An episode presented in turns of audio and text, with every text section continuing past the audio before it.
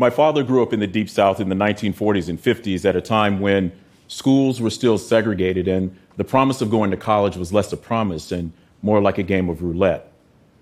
And so, for many like him, the only real choices they had were to stay in their hometown, go into the military, or to attempt to go to college. Well, my father served 20 years proudly and honorably in the United States Air Force. The barriers to college were just too high. When he retired from the military, he did go back to college and using his GI Bill and studying at night for almost six years, he graduated one year before I was graduating from college. I remember going to his commencement and watching him walk across the stage, and my eyes just, just filled with tears. And I actually, I'm not sure that I saw him get his diploma because I was crying like a baby. you know, around the world, less than 7% of people own a bachelor's degree. But there are many who would like to go to university. But for them, much like my father, the barriers to getting into and graduating from college are just too high. It simply costs too much. And that cost is often the price of tuition. In the United States, a four year bachelor's degree can cost in excess of $100,000, and that price point continues to escalate. And this is true in other parts of the world, but sometimes the cost is high because there's no university nearby to study, on or offline, or because the academic hurdles are so high that university is only afforded to the privileged few. We, as institutions of higher education, we build walls around ourselves and expect students to find their ways over. But it shouldn't be.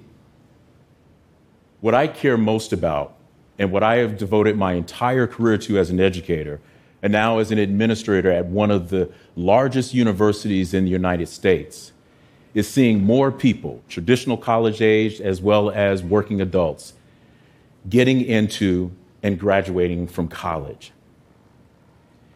But if we are to do this, institutions are going to have to redesign themselves to reach out and reach for more students versus students trying to reach the institutions over those walls.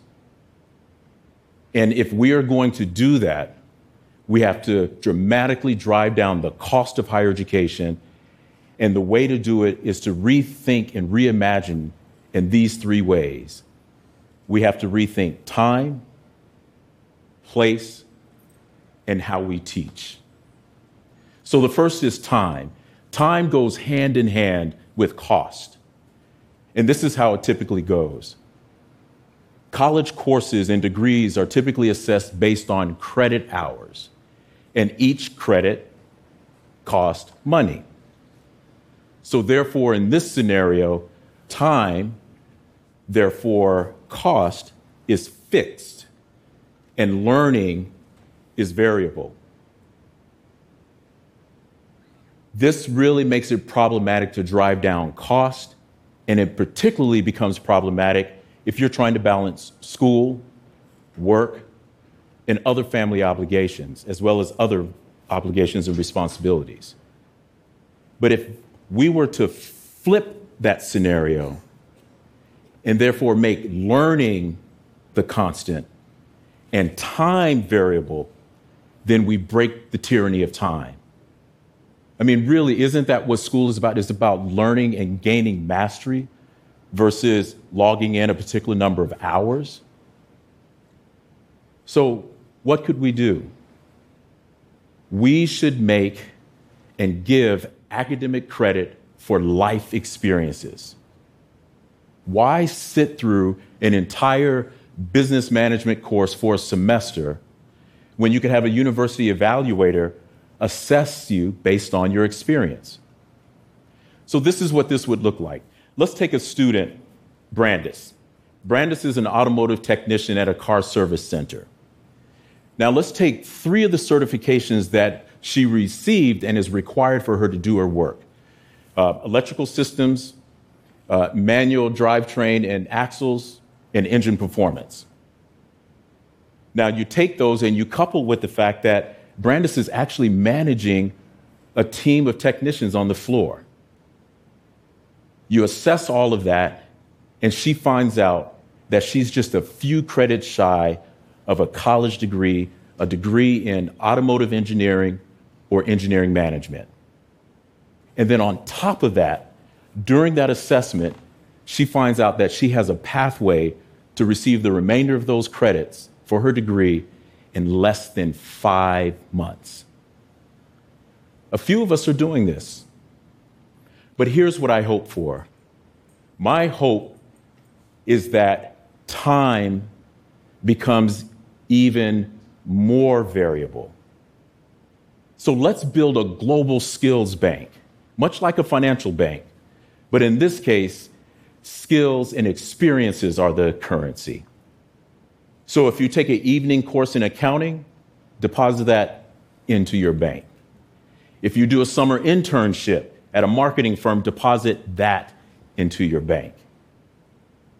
If we're able to do this and do this at scale, we could dramatically decrease the time to complete a degree, therefore, drive down cost. Second, place.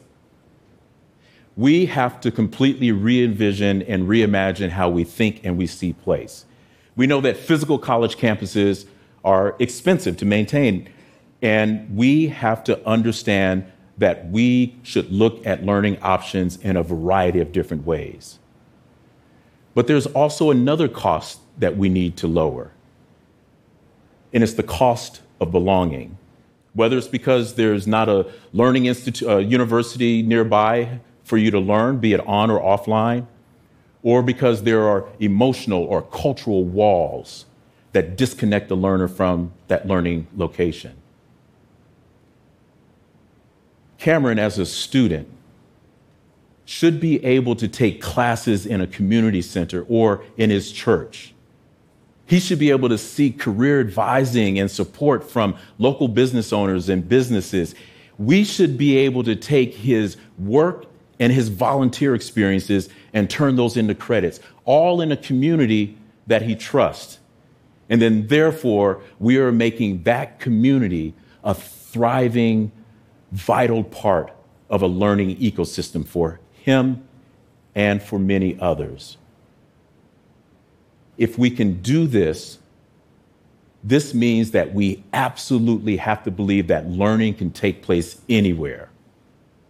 And if we do, then we decrease the cost of place. Finally, teaching. What about teaching? Well, teaching is at the heart of learning. Teaching is the inspiration and the connection, it is the spark that connects the learner to the information. So there's nothing that we want to do to mess with that magic. But we do know that teaching is one of the higher costs of education. So what do we do? We should take the most inspirational and engaging teachers and all that teaching charm that comes with it and make bigger classrooms for them, scaling and expanding their reach.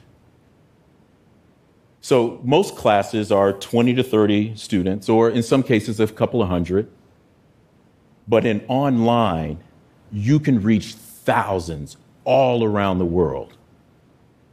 We currently have a course called Human Relations in Administration. It's a foundational course for all undergraduate business majors.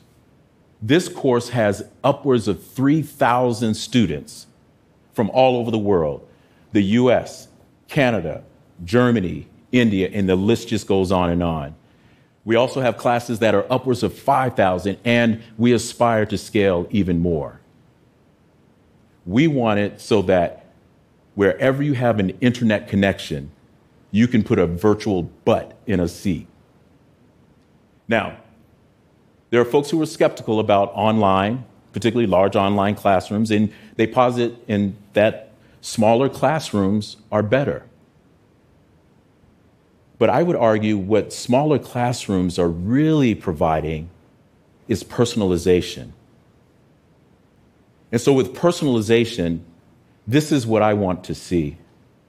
I want to see a student, regardless of where they are, regardless of their location, to have a single source, be it their mobile phone or their laptop, where they have access to instruction in real time or in their time. I want a faculty member to be able to uh, anticipate a particular need for a student, outreach to that student, provide a connection for that student with a prepackaged academic toolkit that was prepared by a virtual or automated resource or service, and provide that human intervention for that student just at the right time. That's what chatbots and predictive analytics and AI can provide a university. Insights into when is it the right time to provide that human intervention that helps that student to become unstuck and to provide that personal support the student may need. Some of us are doing this. But if we can really do this and do this at scale, we are solving the problem by building faculty to do the thing that they are best at and to do that inspiration at scale. And at the same time, we are helping to drive down the cost of higher education by still providing the personal support at the time that it's needed. So I began this talk talking about my father. There's a lot that has changed about higher education over this period of time, and there are things that have not changed. We as institutions still find ourselves being exclusive and expensive, keeping students on the wrong side of that wall. Instead of thousands of autonomous universities, this is what I would like to see happen. I would like to see universities, companies, and governments invest deeply in a higher education superhighway that allows for the fluidity and the transferability of experiences from place to place, from workplace to the classroom, beyond borders and beyond boundaries. And in this case, skills and competencies become the currency for a global workforce. And if we're able to do this, I invite you to a graduation where we will have seen millions and possibly billions of students walk across that stage. Thank you.